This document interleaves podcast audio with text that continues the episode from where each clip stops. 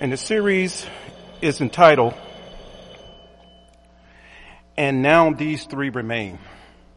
Faith, Hope, and Love. And what we're going to be talking about today is what is biblical faith? Now this lesson not only reviews what the Bible teaches us about faith, but it also describes the, the legitimate spiritual experience that comes with having biblical faith.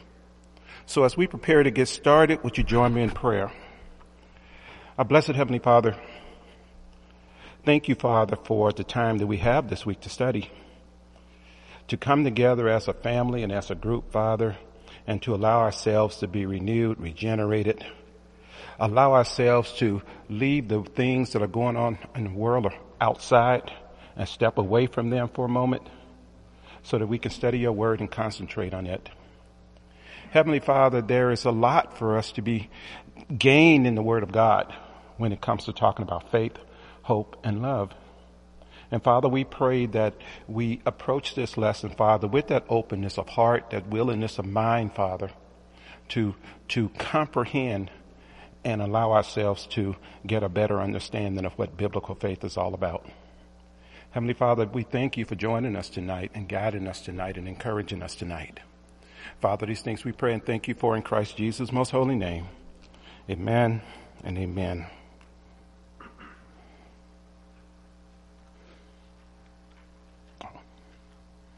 Okay.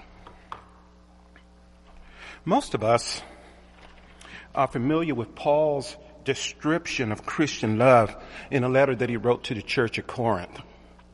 In that letter, he lays out the image of Jesus Christ fully formed in the character of a mature human being. I first want to take you to 1 Corinthians. Uh, it's not on the slide there, but you need to go into your Bibles to it. 1 Corinthians chapter 13 verses 4 through 7 so that we can get a, a, an idea of what Paul was saying to the church there at Corinth. 1 Corinthians chapter 13 verses 4 through 7. The Bible reads, Love is patient and kind. Love does not envy or boast. It is not arrogant or rude. It does not insist on its own way. It is not irritable or resentful. It does not rejoice at wrongdoing, but rejoices with the truth. Love bears all things, believes all things, hopes all things, endures all things.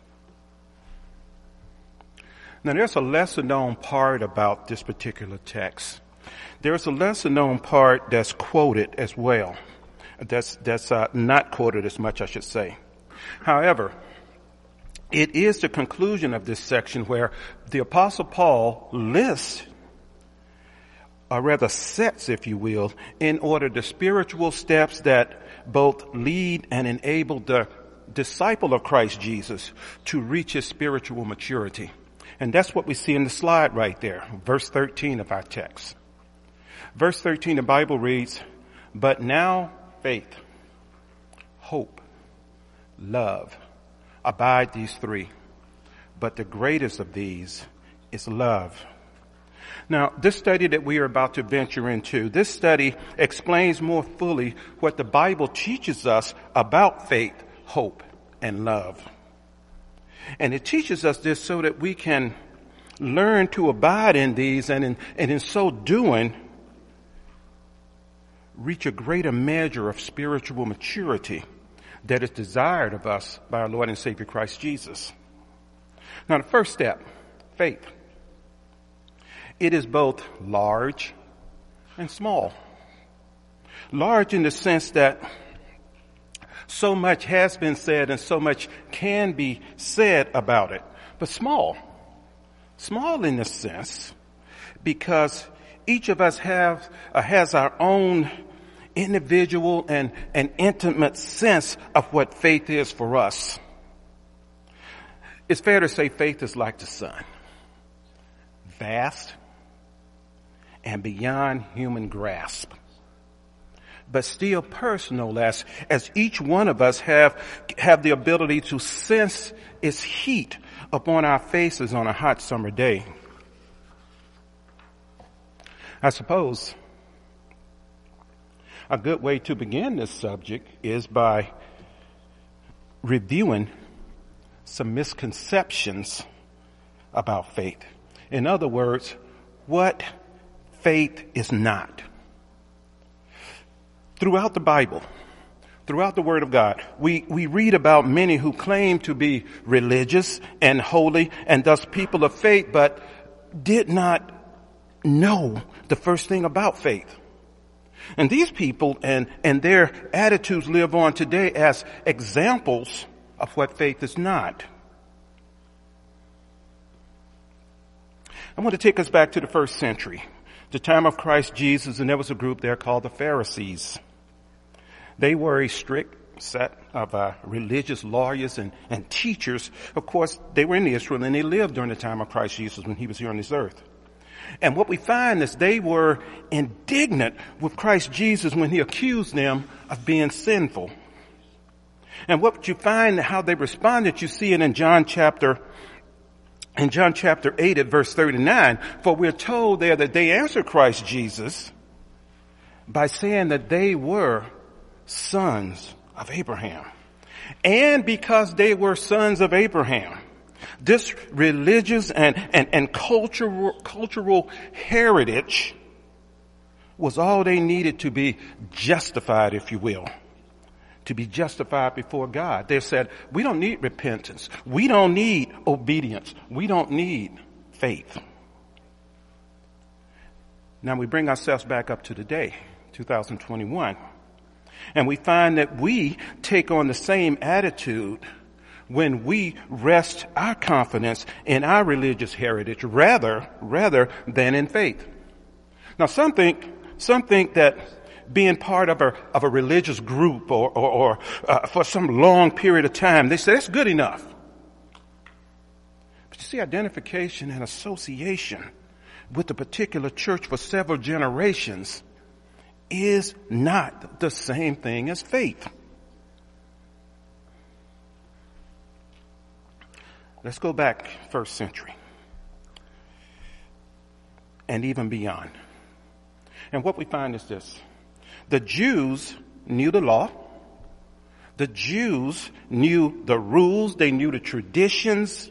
They knew the arguments. But there's a however coming here.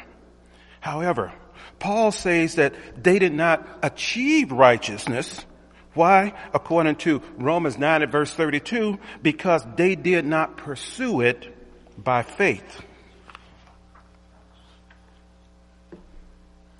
I say this to you. Memorizing scripture is helpful to build faith. I'll be the first one to say that for you. But it is not the same thing as having faith. If you don't believe me, try going into these jails for a while and you'll find some people in those jails that can quote scripture better than a lot of preachers. But they have no concept of what faith is all about. They just know how to speak it out. Knowing and arguing or debating, if you will, about different points of doctrine successfully is important, but it is not faith. Indoctrination is a means to acquire faith, but the practice and the, the expertise of knowing the theory of our religion is not in itself faith. Now some people confuse familiarity with faith. But I want to sh- share with you two stumbling blocks that we, not just Christians, but human beings as in general, two stumbling blocks that we run into. The first stumbling block we run into is this right here. Bringing people to Christ is, is, is, is the problem we have of trying to bring people to Christ when they're already set in their comfort zone, if you will. I remember Bennett Nikiski and a brother had this great idea when they said, you know, there's a church right down the street. Why don't we go down there on a Sunday morning and why don't we go in there and why don't we tell them what the Bible says? And I explained something to him. It's Sunday morning in Nikiski, Alaska. If those people are at that building down there, they're at that building down there because they're comfortable by being in that building and they want to be in that building. And us running in there knocking on the door saying, let us take you, let us show you the Bible is not going to work. Because quite honestly, and I said this too, look around here and see how many people we have identified with this particular congregation and look at how many are not here. So we're going to go down and talk to them? We got people that's not even here that should be here the number one stumbling block in bringing people to Christ is sin and love of sin, according to John 3 at verse 19. So I say this to you, feeling at home with a certain set of ideas, uh, rituals, traditions, a, a meeting place, or comfort with a, with a certain group of people is not faith. It's emotion. It's familiarity, but it's not faith. The Jews grew great comfort from their traditions and, and through the excesses of the Pharisees, what happened was they turned their comfortable traditions into inflexible laws that eventually overshadowed the reason for the traditions which was to honor God himself.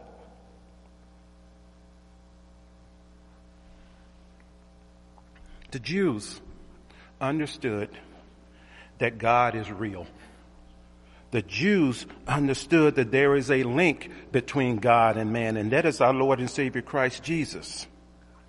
With time, the Jews came to believe that their own self-righteousness was their link with the Lord their way to view, if you will, the invisible God. In other words, they were saying that I am righteous, therefore my vision of God is right as well. But again, again, Paul explains their mistake was substituting self-righteousness for faith. We see this in Romans chapter 9, verses 30 through 32. And every time I point back at the Jews and the Pharisees, I like to remember that there are three fingers coming back at us today. We fall into the same subtle trap when we assume that we can substitute a level of morality or general niceness about ourselves into faith. Now some think this right here. Some think I got a well-kept lawn or I have a successful marriage or I have a meaningful career or I have healthy children and they say these are the same thing or as good as faith. But it's not. It's not. And it's not that we deny faith. We merely transform, if you will, faith into nice lifestyle, i.e. the American dream and for us, living a good life becomes our faith.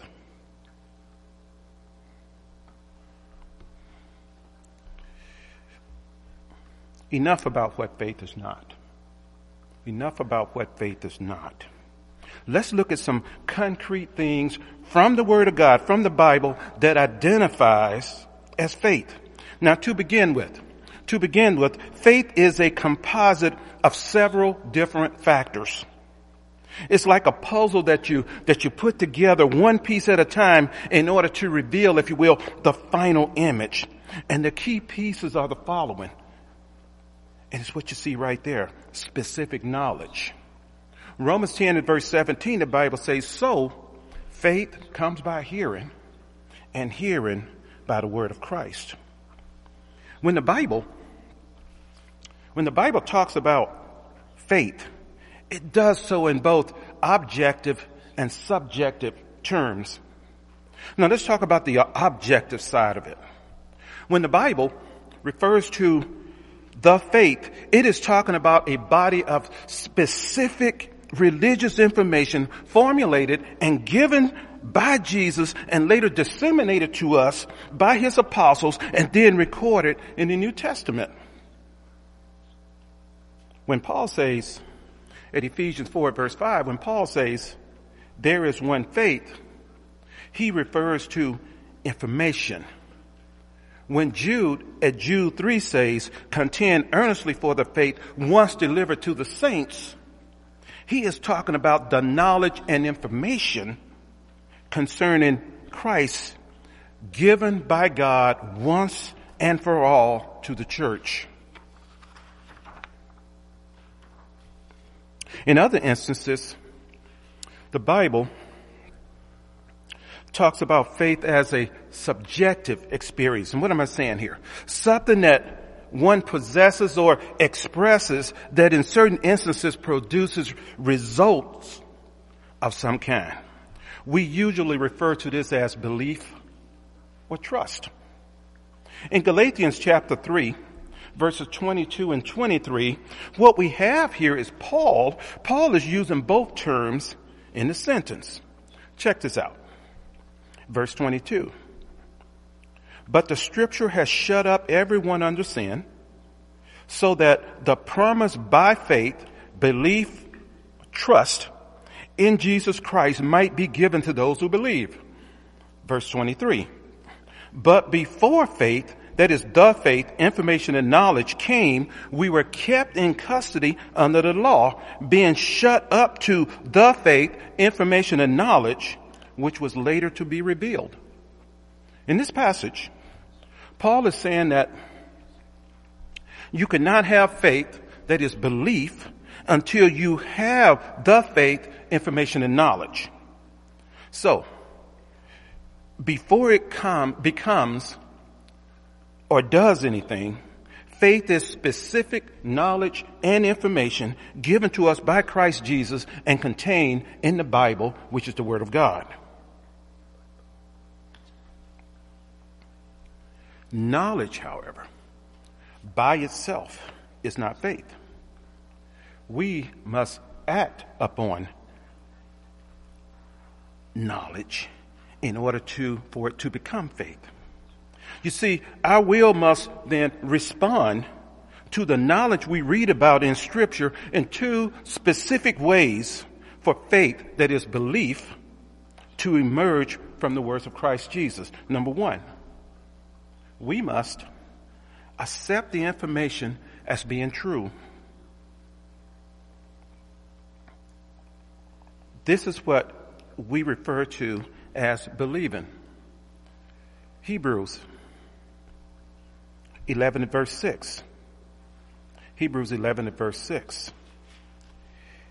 He who comes to God must believe that he is. And as you continue reading that, it says, because God is a rewarder of those who diligently seek him. We do not seek that which we do not believe. Number two, we must act upon or respond to the information given. Faith is born when we believe as true and respond to the words of Jesus Christ as he instructs us to do. In Acts chapter 8, verses 26 to 38, we have the account of Luke, uh, some information he provided us by inspiration. Luke provides the account of Philip and the Ethiopian eunuch. The eunuch, who was a convert of Judaism, we find was reading scripture while traveling in his carriage. And he invites Philip to join and teach him regarding a passage he was reading in Isaiah referring to the coming Messiah. The eunuch had information, but did not understand it. So we go to Acts chapter 8, starting at verse 30, and the Bible reads this.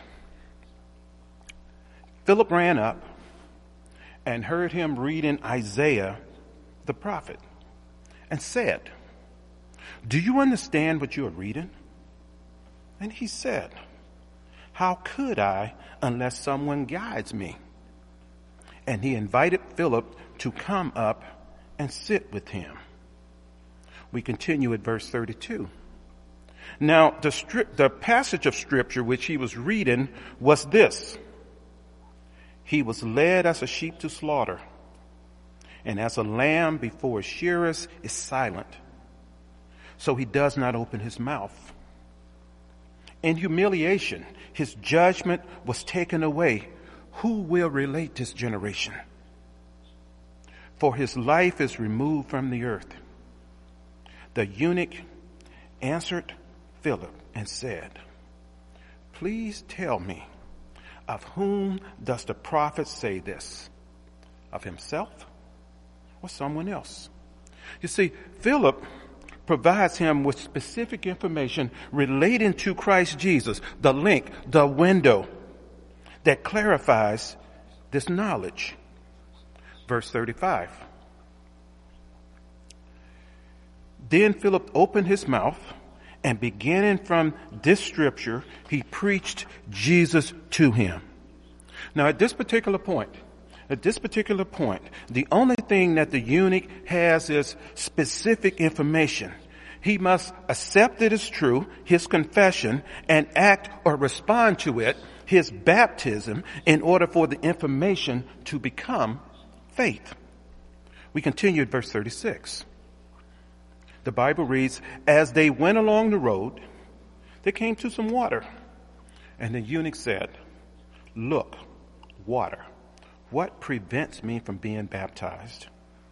And Philip said, if you believe with all your heart, you may. And he answered and said, I believe that Jesus Christ is the Son of God.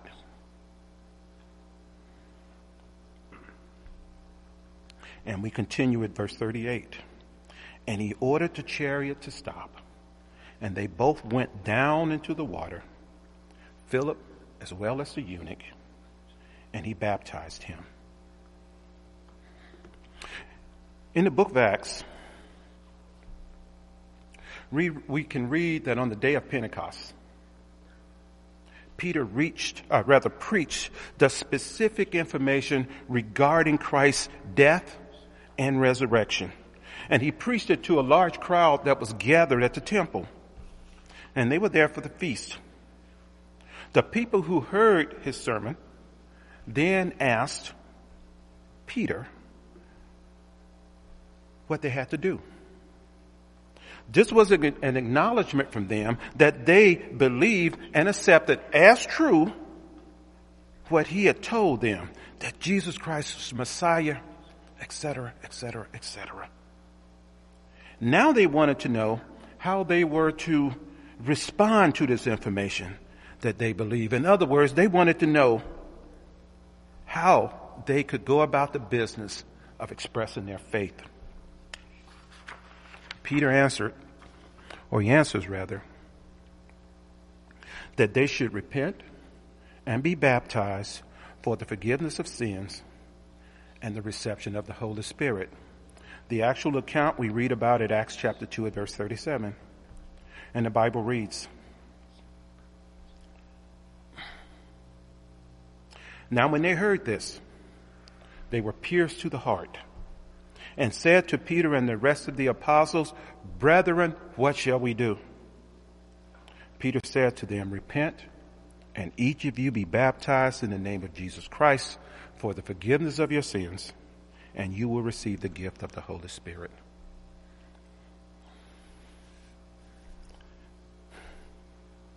There is a lot of confusion going on when it comes to the Word of God.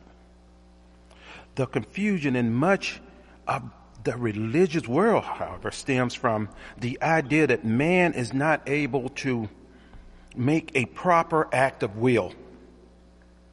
According to, to, to most popular Christian teachings on this matter, God offers salvation without an act of will on the part of man. And what they tend to say is this right here. God simply chooses different people for salvation and then what? They accept his choice by understanding and repeating certain words. We've heard them before. I accept Jesus Christ as my personal savior, etc., etc. Or the parents substitute their faith on behalf of their infant child so that that baby becomes a candidate for baptism.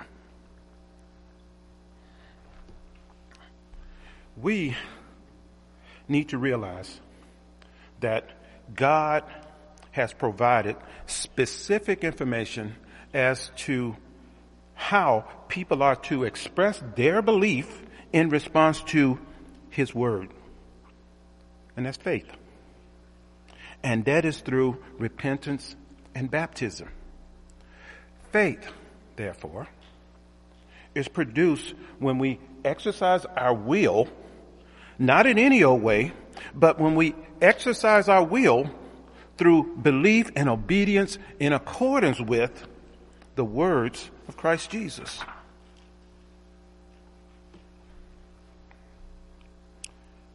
One clear example of this is found in the Gospel of Mark.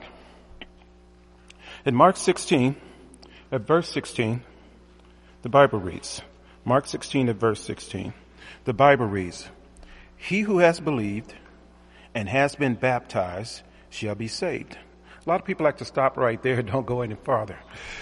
But it continues by saying, but he who has disbelieved shall be condemned. Look at the logic here. If you accept this as true, then it means you believe it and you're going to do what you're instructed to do because you believe it, and that is be baptized, and therefore you will be saved. And the other side of that is this right here. If you disbelieve it, you're not going to accept it, and you're going to be condemned. And if you continue reading in that set of scripture to tell you very clearly, the reason they are condemned is because they had not believed in the only Son of God. And thus they did not act appropriately. He who has believed that is accepted as true and has been baptized, an act of the will to express belief. Belief plus baptism equals salvation. Simple math. Now I know that some don't like the idea of thinking about faith as being a feeling, okay? So bear with me on this one right here, okay? And they don't ex- have a problem with it because they, with this idea because we would prefer to, to, to keep our religion neatly stored in our minds and not allow it to get into our hearts.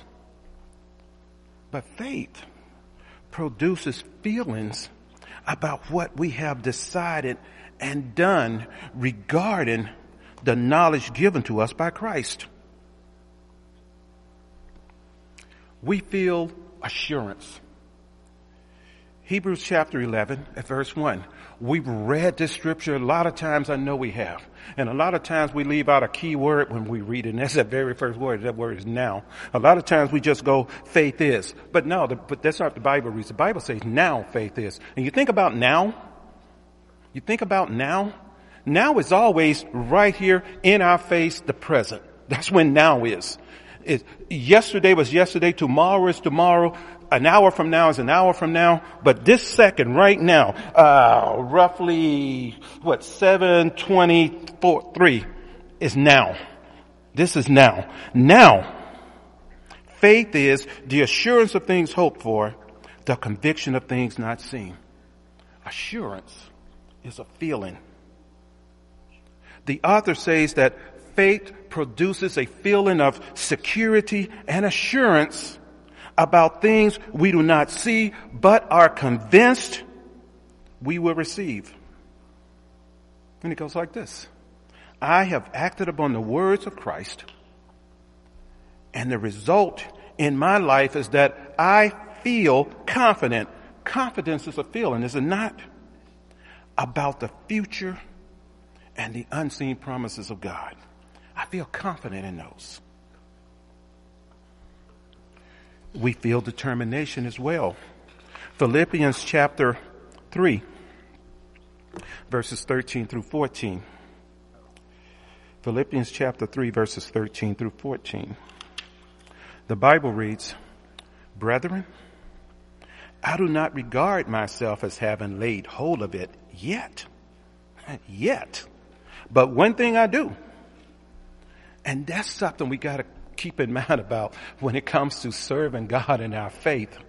It comes a point in time when we got to stop looking back there and start looking out there.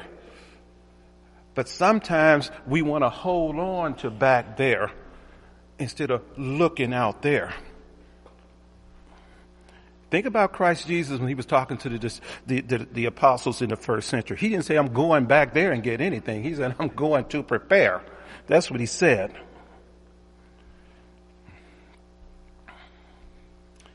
So the text continue. Let's start at the beginning again. Brethren, I do not regard myself as having laid hold of it yet. But one thing I do, forgetting what lies behind and reaching forward to what lies ahead, I press on toward the goal for the prize of the upward call of God in Christ Jesus. In opposition to the evidence to the contrary. And the opposition is this right here. Sin, death, sorrow, and disbelief. In opposition to the evidence to the contrary, I am determined to press on to eternal life. The reasons, the reasons to persevere may be kept in one's mind, but the experience of persevering is felt through determination. Faith creates a determination to me that moves me to persevere moves me to press on despite the opposition. Again, despite sin, death, sorrow, and disbelief. To press on despite the opposition I may encounter in the largely unbelieving world. And any of us have been around for a while, we know that there's a lot of opposition. There's a lot of it.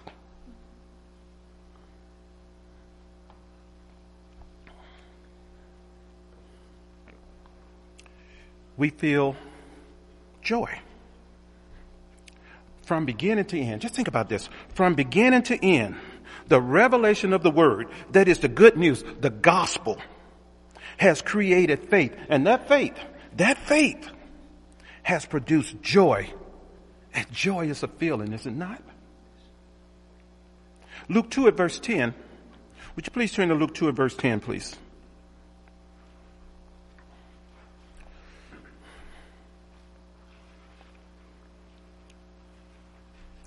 Luke 2 at verse 10, the Bible reads, But the angel said to them, Do not be afraid, for behold, I bring you good news of great joy, which will be for all the people. And Philippians 1 at verse 25. Philippians 1 at verse 25. The Bible reads, Convinced of this, I know that I will remain and continue with you all for your progress and joy in the faith. So, faith begins as information processed by our wills into belief and action. And it's then experienced as confidence, perseverance, and joy.